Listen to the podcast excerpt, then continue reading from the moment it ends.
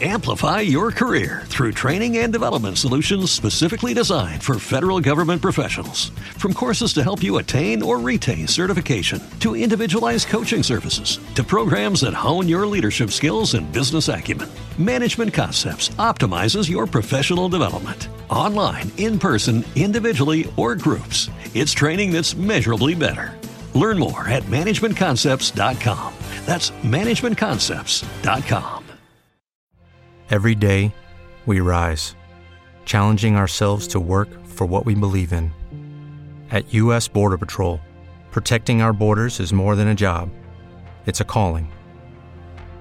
Agents answer the call, working together to keep our country and communities safe.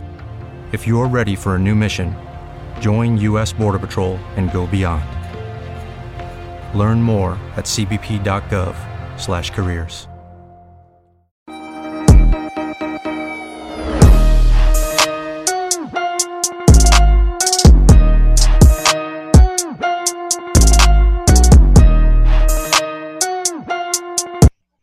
how's it going, everyone? This is D with FTL Nerd Talk. I have a special guest today, uh, creator of the comic book, The Forgotten. I had this in my head. I told myself I wasn't going to forget it, but I Forgotten. Home. Thank you. Good gosh, yes. The For- Forgotten Home. I read this whole thing through and through, and uh, the guest today is Erica Schultz. How are you doing? I'm doing okay. Thank you very much for having me. This, thanks for being on. This is a this is a great story. It's uh, I want to ask you what the, the meaning is to it, but like for me, what I gather from it is about uh, mothers and daughters. But I could be wrong. But what is like the full on overlaying message for this story? Um, it is. It's about. It's about family. It's about. Um, it's about the relationship between mothers and daughters. Whether um, in this particular story, there's three generations. So you have a grandmother, her relationship to her daughter, and then that daughter's relationship to the youngest. Right. Um, so it really is. Uh, it's about family. It's about um, what constitutes your family. Is it blood? Is it bond? Um, it it also has. I mean, it's it's not really hidden. There's a lot of social commentary also in the Oh, yeah. story um, about the haves and the have-nots, about um, the way you know one of the main sort of uh, key points in the story is there's this natural resource that these two uh, races of people are are sort of vying for, and those that are the mining this natural resource are the ones that uh, are not benefiting from it. And and you can look at you know all over the world, you're looking you know people mining um, whether it's precious gems or metals or things like that for you know all kinds of stuff that goes into cell phones and all that other stuff. The people who are doing the sort of the backbreaking labor um, are not being uh, are not benefiting from the from their labor and things like that. So i mean that's you know a not so uh, a not so subtle social commentary. Um, but like there's some parts is like you just like the I don't want to get too much away in the story, but like it seems like like one of the rulers of that of that world just wants to kill off that entire group instead of having them mine in the first place. yeah i mean there's there's this idea of entitlement there's an idea of um, where people sort of you know people liking the status quo or or the status quo that they grew up in um, and there i mean that, and that's something that we talk about socially now when people say you know we want saying that you want equal rights whether it's equal rights for uh, people of color equal rights for women um, in terms of like uh, equal pay and things like that Right. um, what people immediately hear when they hear that is, oh, so you're going to knock me down from the pedestal that I'm on. That's not that's not the argument. The argument is no, we're not knocking anybody down. We're lifting people up. and that's sort of how like the grandmother queen sees herself as if like if she gives those people who are mining a chance that they will either overthrow her or like you know take over her crown through procreation pretty much Exactly. As opposed to, oh, look, now I'm, as opposed to saying, okay, so now I am enriching our community. You know, it's not knocking the queen over, it's right building a stronger, more united community, a more diverse community, and a more enriched community. Um, so yeah, I know there's there's some parts that are a little heavy-handed, and and I absolutely admit that. But um, I wanted the story to be about uh, about love, about family, about acceptance, um, about sort of facing a, a, lot of the stories that I write, um, whether it's Forgotten Home, Twelve Devils Dancing, M3, uh, a lot of them come down to facing your past and your past catching up with you um, and that's something that I think is very important. Um, a lot of times people sort of think, oh, well, it happened a million years ago. It doesn't matter. Hmm. Um, at the same time, yeah. Well, yeah, because for all you know, I mean, you might think that it might not matter, but you know, you might be have left like a trail of trauma for other people. Exactly. Yeah you know that you haven't reconciled and we actually see that in the main character lorraine you really do like and it, it's pretty the story starts out with more like a detective story like uh like this is my last day before i transfer and go somewhere else and yeah exactly and like she's trying to solve this case and like it just it just flips completely.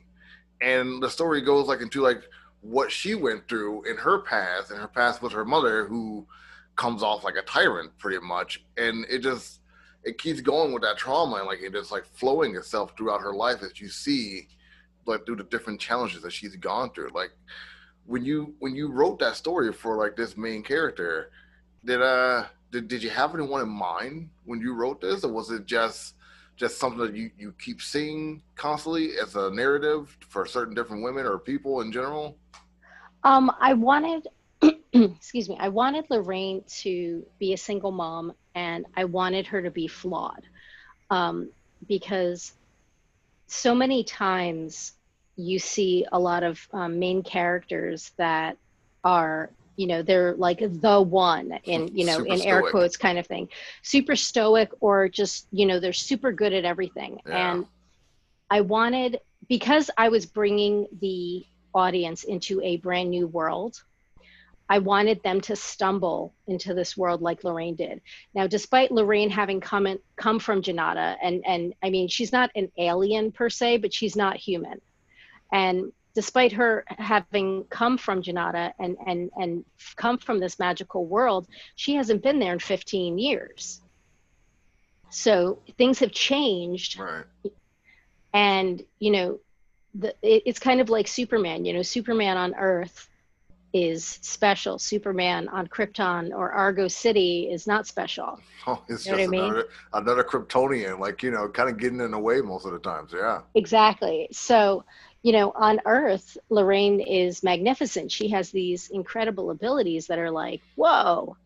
But when she comes home and she, you know, confronts part of her past and battles against her mother, who is the queen, her mother even says like you might be something special over there but here you're not and like yeah i was gonna i was gonna say that like she does like even brings a nod to that attention that like you're pretty special there but you're not you're not much here and i love that. Like uh you said like the character's flawed uh lorraine. Is is her flaw that she's not as as strong of a person as she could be? Is it because like, that she does all these things but she's not where she wants to be? What is her main flaw? Um, her main flaw is that she wants her daughter. She figured that, you know, her mother, the queen, was so austere and so draconian. Yeah. So Lorraine thought, okay, well, I'm going to be the cool mom. I'm going to give my daughter freedom. Um, and she, her biggest flaw is basically underestimating her daughter Joanna. She really because did Lorraine just thinks, oh, well, if I'm the cool mom, Joanna's never going to rebel against me because I'm the cool mom. Well, guess what? Um, you were rebellious, and to think that your own daughter wouldn't be have a rebellious streak in her, no matter how cool a mom you think you are, is is pretty arrogant. It was. Um, and you know, I, I I like to show characters who you know are good at what they do but think they're better than they really are and uh, and that's that's lorraine to a t you know even when she makes it home and she is uh, you know she's literally sent to her room. You know she's a 32 year old woman and her mother sends her to her room you know as like you know a punishment kind of thing. Which is a throwback to what we see her do to joanna in the first the first issue. Yeah. Exactly exactly. And so uh, a lot of times people don't realize um, how much you know how much they take from their parents the good and the bad right. you know? Um, and it's funny because you know and lorraine almost has this sort of like aha moment when she's thinking like oh my god i've turned into my, my mom. And that's everything that i tried not to to do and not to be. Um almost serendipitous so, in a way when you when you yeah. like that yeah. And and it, it's very eye-opening. Um i i i said this in another interview um when you're a teenager you think that your parents you know you think oh well my parents have all the control. They have you know they control the car. They control you know whether i'm grounded or not. They control whatever. Um, and they have all the control and they just don't get me and blah blah blah. I mean that's sort of the, the typical teenage narrative. Right. Um, and i remember uh, when i was living with a friend of mine in high school and I remember um, her parents, who I, have referred to often as like my foster parents, because I, I, lived with them for a while. And I remember uh, my foster mom saying to me, You know, your mom's not perfect, and you know, no parents are perfect, right? And it was sort of this like mind blown kind of moment because I was like, What do you mean? like, you're a parent, you're supposed to know everything. And she's like, No, we don't know everything. And you know your mom is just having issues just like the rest of us. And some of us are, are better at hiding it than others but yeah. no we're not perfect. And and it's kind of like that you know joanna goes through that with her own mother. Um, and joanna has quite an arc. Uh, the daughter of you know the daughter of lorraine and the granddaughter of the queen has quite an arc in this. Right. um, and i was really there was a very different ending originally um, and it wasn't as hopeful as the one that that I ended up with. Right. so it wasn't as hopeful. The the ending you gave us wasn't wasn't that hopeful either. Just just saying. No, this was this was straight tragic. Oh, really? Like very Shakespeare? Yeah, this was this was straight up tragic. Um, and you know, it's an eight issue story, so whenever you're writing a story, you can plan it out as much as you want. But once you really start getting into the scripting, um, it, it's organic. It takes yeah. on a life of its own, and start sometimes things change. Things, yeah. Um, and and the characters start speaking to you in different ways. Like uh, case in point, um, Trodaire and Degal and Bajek, who are probably the three of my favorite characters um, they were throwaway characters originally. They they were you know basically nameless characters wow. that didn't have much to do. From from like issue I think issue three and on, they they were like you know next to the main protagonist or one of the uh, the separate protagonists or antagonists the entire story. Like and what, what changed it? I just I don't know. I don't know. Sometimes, I mean, when I say the characters speak to me, I sound like a crazy person. Um, you sound like an artist. No, you're good. But, but no, it it really it got to the point where I really started hearing them. You know, I, I would hear lines, and you know, and in my head, I'd be like, you know, that would be a really cool line you know now i have to develop this character because they can't just be a one liner from you know a stranger character. Like there needs to be something. Because you're um, doing this you're making a story and like and not to do that would be it would be like unfair to the character like to not give them that voice when you hear it yourself. Exactly. I get it. Exactly. oh, yeah. um and i wanted to show I, and and the relationship between Bajek and Degal, I wanted to show because everyone knows a couple like that a couple that loves each other so much but then bickers constantly. Yeah. everybody knows that couple. Um, and so i wanted to put that in. Um, i also wanted Bajek to be in- incredibly intelligent and really know what she was doing because you know there's this premise that the queen sort of you know relies on as you know that the the Chilumban they're they're primitive they're stupid you know they don't know what they're talking about.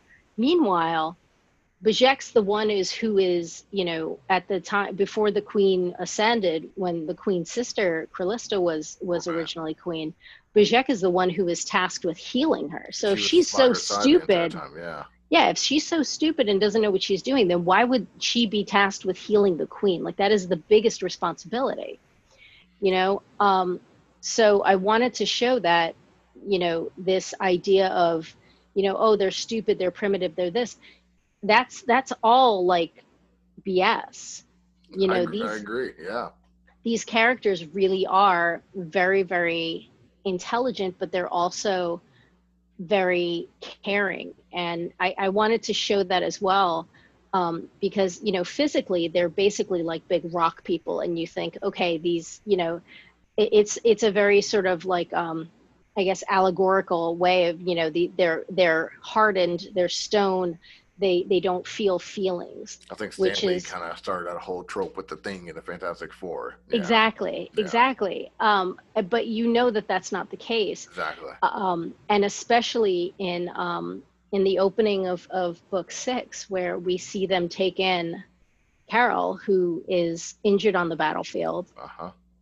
And you know, and Degal's first instinct as a warrior is, let's kill him. You gotta kill him. Yeah.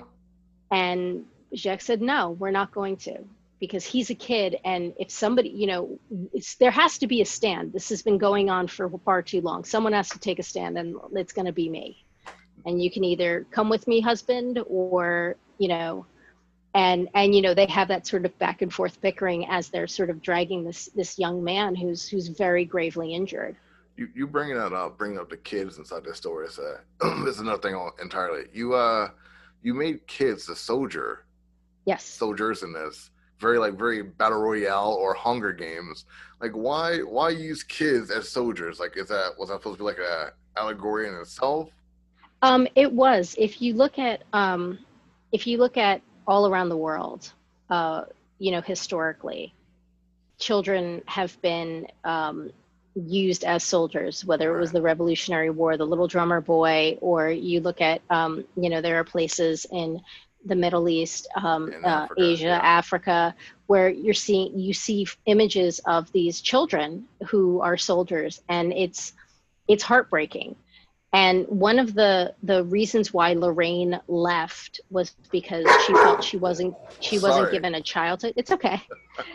she felt she wasn't given a childhood, and um, you know, there's a character named Deco who's a, a young man who is one of these soldiers and he takes his job very very seriously.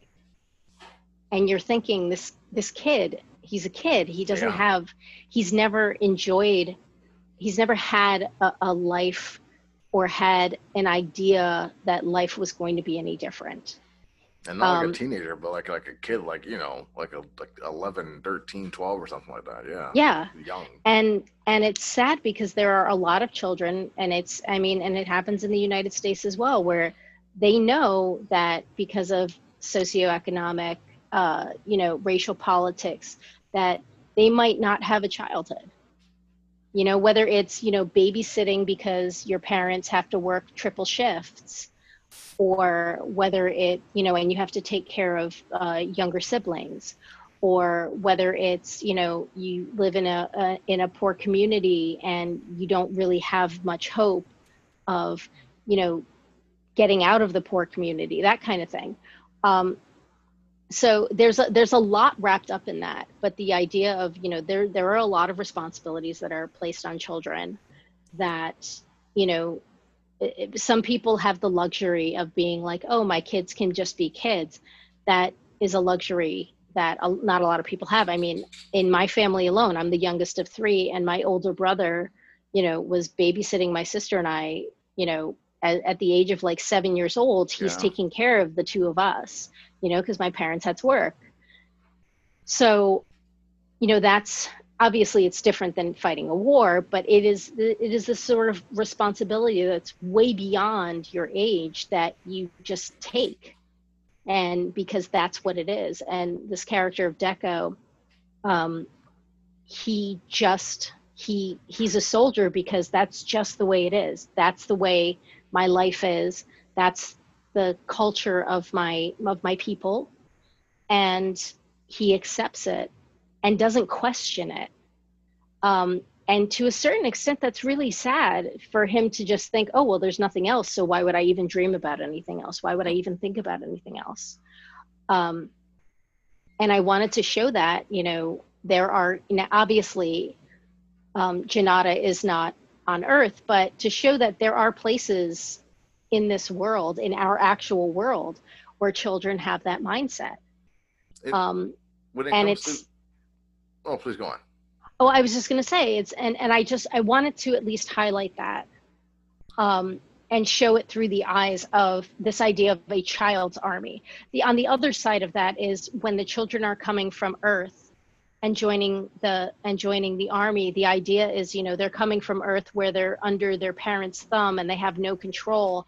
But here they have sort of the illusion of control by having magic and the illusion of control that you know they're adults you know in air quotes um, because they're soldiers not really realizing that that's not what makes you an adult you know what i mean And that they're really just pawns at the end of the day, too. exactly exactly Uh, you, the character Michael. This is gonna be my last question for you too. Um, yes The character Michael, he doesn't get much screen time inside the story, and he also has that that innocence that you know kids are just kids. You think like that's part of the reason that uh, that Lorraine is just drawn towards Michael? Is like is that part of the reason why like she falls in love with him so hard, or is it something else? Like like you had like those characters get drawn together. Um, I actually had a lot more screen time for Michael. Um, originally, there was there was way more with him. Unfortunately, it's a cutting room floor kind of thing. But one, yes, one of the things that Lorraine loves about Michael is this fact that he is he chooses to be a soldier. Um, she loves the fact that he has the choice but she also loves the fact that he has a sense of duty. Hmm. Um, and she loves the fact that when she says, you know, hey, I'm pregnant, it's not, oh, sorry, honey. It's, okay, we're going to figure this out. Whereas in Janata, everything is already figured out for her. Her entire life has been planned. She has she has been told literally since birth that it is her destiny and her fate to end the war. And that is a responsibility that she doesn't feel um, is ready for, nor does she want. Um, and so she is very attracted to Michael for the fact that he puts no pressure on her. He, you know, in in an original version that I that I had, he does learn about the prophecy. He does learn about all that stuff. Hmm. Um, in the the I sort of gloss over it in in what ended up going to uh, what ended up going to the page, but he he doesn't have expectations for Lorraine. He you know he just wants her to be happy. He wants her to be happy with him, but he also just wants her to be happy. I, I think Um, you see that in this in this version also. Like you see that that they are happy before, you know, what what happens later on in the story. Like I think you see that happiness with those two characters, even though you don't have that screen time that you were talking about. Yeah. And he just, you know, to have true unconditional love is something that Lorraine really never felt because the people that were close to her were either close to her because they were protecting her because she was a royal, uh, she was a princess, or they were close to her because they knew how important she was to the grand scheme of the world. They didn't just say, Oh, I like you for you. It was, I like you because I have to like you because it's my job to protect you. Or I like you because I know in a couple of years you're going to literally change our world. So Michael had no preconceived notions about her. It was just, Hey, here's a pretty girl who seems really cool. And we really hit it off. Well, that's cool. I, I like that. This is a really good story. Uh, I appreciate you sharing the story with me and talking about it on the show here. Um, I'm glad you liked it. I, I really did. is there? You have any more stories coming out in the future? You you talked about some of the other stories that you've already written. And uh, yes. Uh, well, back to work as a teacher, but like, do you, you do have more stories coming out? I do. Um, there is. Uh, I I was it was just announced actually within the last week or so. Um, I am writing the relaunch of Mandrake the Magician. It's called The Legacy of Mandrake. It's from uh, Stonebot, Red 5, and King Features. Uh, the first issue will be coming out in October. It's a five issue miniseries, and um, there it's about the old, old, old uh, yeah. character Mandrake the Magician from the, 30s, from the right? Yes, from the old 30s. Um, we have rebooted it. Um, the original Mandrake is still part of the story, but this focuses on a young woman named uh, Mandragora. Mandragora Constanza Tirado Paz. Her mom is from Argentina.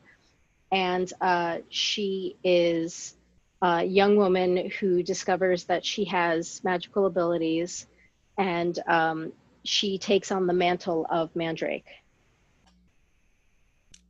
You know, I think I just found it. Yeah, there it is. Legacy of Mandrake, the magician. She has yes. white hair. Yes. Ooh, wow, this was really cool. Um, it's it's been a lot of fun uh, writing it. Um, it's funny because I I had was finishing up Forgotten Home, or I was rather finishing up the outline of Forgotten Home when um, I was approached about Mandrake, and I thought to myself, well, most people just know me as writing like very sort of like street level crime stories. um, and now I'm doing two magical, you know, kind of YA stories in a row. Oh man. um, but uh, but no, I mean it's it's been a lot of fun writing uh, writing Mandy, um, and I really hope people enjoy it. Uh, we've we've already I've already wrapped on the script, and I go back and and uh, just do tweaks when the artwork comes in, and uh, we're working on the art for the last issue now. And it really, I mean, it's it's a really cool looking book. It's a lot of fun. Um, I think people are gonna have. I mean, I, I really hope they do, but um, I really do think people are gonna enjoy it. I always, um, always like to ask questions about uh, what's going on in nerd world, like you know about what's happening in DC or Marvel or movies and TV shows. But talking about this, it's, it's a good change to talk about a new project coming out for you. I just I hope the rules of magic it's uh, pretty laid out. Are you using any rules like from the old comic books inside this? Um, yes, there there are. Well, um, there are certain things that Mandrake can do that I that the original, the OG Mandrake was doing that uh, because Mandy is sort of learning, she kind of messes it up. There's she has some some comedic uh, missteps, nice. um, and Mandrake's partner from the original Lothar is actually the dad of Mandy's best friend. So we have Lothar is is in this as well. So um, full circle on everything. Yeah, he's still the strongest man in the world, um, but he ha- he keeps his uh, his identity secret, so nobody knows that he's the strongest man in the world, but the close people.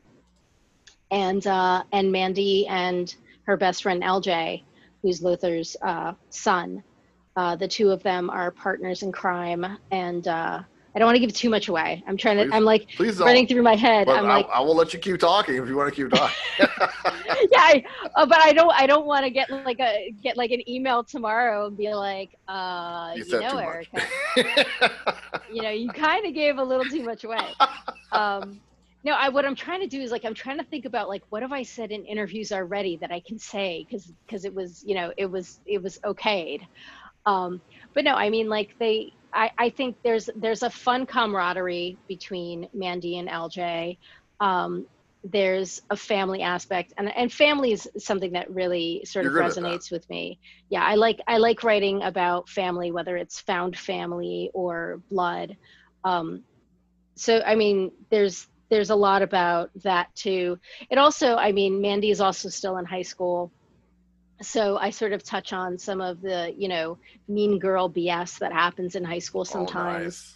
Oh, nice. Um, and and I think you know, there's there's a, a couple of fun little comedic moments. Um, I, I got to have a, a, little more sort of comedy with this story than um, although Forgotten Home, I think, has a few comedic moments. Uh, it's Oh, yeah. usually Degal and Bajek that are sort of like the Or uh, Mika. Mika's funny too. or Mika. Yes, um, I can't say enough about Marika Cresta, the the artist. I was gonna Um, ask you. Good. I'm glad you brought her up. she she honestly she was so amazing and matt emmons doing the colors they they were really fantastic um and and there's there's a certain amount of expression the char- the faces of the Yes. characters and you know marika really just she got it. She she felt the the emotion and she really just got it. And just the looks on these characters faces like the acting of the characters she did such an amazing job. I'm not- and uh, I'm not sure if this is out of line, but it reminds me of very early on Fiona Staples' work, like the art in the story. I i think that she would take that as a huge compliment like I, I I saw so much Fiona Staples inside the comic book. It was really well done. Like the fight scenes, amazing. The like the fight scenes were amazing. Like the action scenes were cool. Like the dramatic like scenes with the face expression you were saying before. All of it, absolutely amazing. Like like it was nonstop great art left and right. The colors, all of it. Well marika's working on uh dr Aphra right now for marvel so you know she's a superstar um and uh, and Matt actually Matt Emmons is is uh, doing uh, some of his own work. He has his own story called Gardner that he's working on. Um, but I lucked out, especially with um, Ayala, who's uh, an old friend who does uh, fashion costuming and fashion design, and um, Giselle put together these incredible costumes for the story, and just really fleshed out sort of like the this this sort of hybrid between like baroque and like renaissance and just i mean she knows i mean i'm a t-shirt and jeans kind of gal and she's just you know she basically made these characters look amazing um and and you know even, even in the military guard, I agree. Like they, they look amazing. Yeah. yeah you know she she did such such an amazing job and then um and um natasha alterici uh did all the um the individual covers for each individual issue Which are Awesome. fantastic. awesome job love natasha's work on heathen um and uh bill sienkiewicz did the cover for the trade um so i mean bill's always been such an incredible supporter of my work and uh and i really appreciate uh, his help on that. He actually did the cover for uh, 12 Devils Dancing as well. Um, and Kevin Maher, who did the logo, and uh, I'd done a quick sketch of what I wanted the flame to look like, and he really sort of streamlined it and everything and made it look great. Which was Um, also a character in itself, which I really like. Yes. Like, the, the the fire logo, like the the family crest, it was Yeah. a character in itself, and I really like the fact like that. That was also a character, and like you didn't see the logo like uh, until like you needed to see it, and like I really I really dug that. What I've gotten a, f- uh, a couple of um, temporary tattoos. I actually have the logo permanently way. tattooed on myself. Yeah. That's cool. But I, I had some temporary tattoos made up and I've passed them out to some friends. Um, and I'm like, okay, do the marketing thing. Um, my my girlfriend Jaslyn Stone, who's phenomenal, uh, you know, just knows everything, knows everybody. Uh, used to help run Bombsheller, which is a clothing company, a geek clothing company, and uh, Jazz really knocked it out with like a whole like marketing plan and everything. Um, so if you ever need a marketer, Jaslyn Stone, fantastic. gotcha. Um, so yeah, I I basically like I I pulled together everybody that I could find. I called in every favor that I could call in, and um, and I just basically was really trying to make this uh, as good a book as I could make it, and um, and I think we did a pretty damn good job. you did it. You did. You definitely did it. I thank you very much. And I'm and and I know like I just dropped it in your inbox like earlier this week. So I was like, "Oh my god, he didn't have enough time to read it." I did. Because it's kind of a beast at you It- know it eight is. issues. It's a it's a it's a it's a hard chew sometimes because like it kind of gets to you emotionally when you're reading it. So I had to take a couple of breaks. I'm not gonna lie to you. It's not like most cookie cutter comic books I read that are uh, like very action packed or uh, sex supported. This is this is really like layered and deep and very centered around like a lot of ideologues, whether it be mm-hmm. whether whether it be like um, classism or, or, you know socialism, uh, tyranny. It was a lot of different things inside of it. And it was it was like really real well put together. The covers were amazing. The art, I really loved the art. Like I, I could watch that art all day and night. But yeah, good story all around. Thank you. Yeah, I mean, we wanted to tell a multi-layered story. I mean, if people just want to read like a, a fun adventure, then they can read that. Um, but I do hope that they they get the social aspects of it, and also, you know, I hope that it sort of inspires people. I mean, we are at a time right now where activism is very important. Um, so I I hope that it does inspire people to then you know try and get involved either like even if it's something as simple as making sure they're registered to vote you know something you know that's that's something small that you can do um, i know a lot of times people think like well the world is so big there's nothing that i can do. You know registering to vote is something that you absolutely can do. Or watching the can, nightly news that's something you can do also. Exactly. Watching the news getting getting educated getting informed.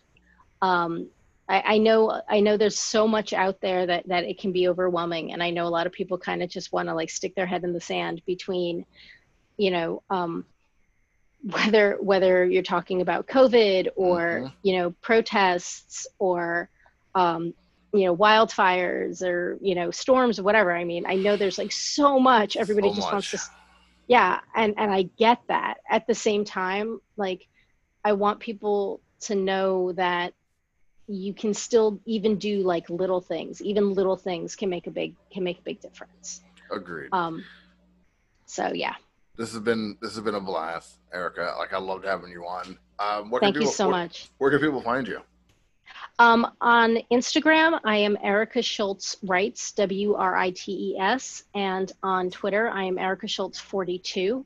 I'm really terrible about keeping up with Facebook. so we so don't even bother with don't, Facebook. Don't worry I, about it. Yeah, Facebook is uh that's that's yeah. I have I have an author I have an authors page on Facebook that I check like once every two weeks. I'm really terrible at it. Um, but if anybody wants to pick up um, uh, Forgotten Home, it is on Comixology, so uh, you can pick it up there. All eight issues are already collected. Um, there will be a print version coming out. I don't have the exact date though, unfortunately. Uh, but if anybody wants to pick up any of the other books that I've done, uh, you can go to Erica Schultz Writes, W R I T E S dot com. And uh, I have an online store there, and you can uh, pick up M3, 12 Devils Dancing. Uh, I actually did a children's book earlier this year um, called The Silver Spurs of Oz, which is about um, Dorothy from Oz. And um, instead of the silver uh, slippers, she actually has uh, silver spurs. It's sort of like a Western version of uh, of the original Wizard of Oz story. Okay. So that was yeah, that was a lot of fun too. So yeah, I mean, there's a whole bunch of books, and and you can also find the stuff that I've done, like uh, Daredevil uh, for Marvel, or um, Xena and Charmed, and the other um, the other works that I've done too. Are you ever gonna make a Xena pop, pop type story? Uh, I have I uh, had a, a, two story arcs with Xena of 2017, 2018 was when that came out, and the trade paperback came out earlier last year. Oh, nice. Yeah. I look for. I gotta go look for that. All right, uh, this has been great. Um, I hope everyone looks up look up your work. Check out on Twitter and Instagram. On Instagram, she has a lot more, a lot more lists of her work from what I've seen, and a lot of pictures of her, of her cat. So you like cats? There you go. Yes, yes, my cat Simon. He's my he's my he's my uh, sidekick. Oh yeah, right on. That's cool. uh, this has been FTL Nerd Talk again. Thank you, Erica, for being on. Thank you so much. Take care, guys. Hey, you amazing independent comic creators! Do you have something special you want to share with the world? Have you got a finished product? Are you looking to have your comic creation published and made available for your friends? Well, here at Amazing Action Comics, that's what we do. We publish creator owned content, which means you own the rights to your creation always, the way it was always meant to be. We just help bring it to your fans through digital and or print solutions. We are currently seeking new and fresh content to add to the Amazing Action Comics family. So visit us at www amazingactioncomics.com and submit your project today. What are you waiting for? Go now. And remember to always be amazing, stay amazing, read something amazing. Amplify your career through training and development solutions specifically designed for federal government professionals. From courses to help you attain or retain certification, to individualized coaching services, to programs that hone your leadership skills and business acumen, Management Concepts optimizes your professional development. Online, in person, individually, or groups, it's training that's measurably better. Learn more at managementconcepts.com. That's managementconcepts.com. Hello, it is Ryan, and I was on a flight the other day playing one of my favorite social spin slot games on chumbacasino.com. I looked over the person sitting next to me, and you know what they were doing? They were also playing Chumba Casino. Coincidence? I think not. Everybody's loving having fun with it. Chumba Casino is home to hundreds of casino style games that you can play for free anytime, anywhere, even at 30,000 feet. So sign up now at chumbacasino.com to claim your free welcome bonus. That's chumbacasino.com and live the Chumba life. No purchase necessary. Group. Void were prohibited by law. See terms and conditions. 18 plus.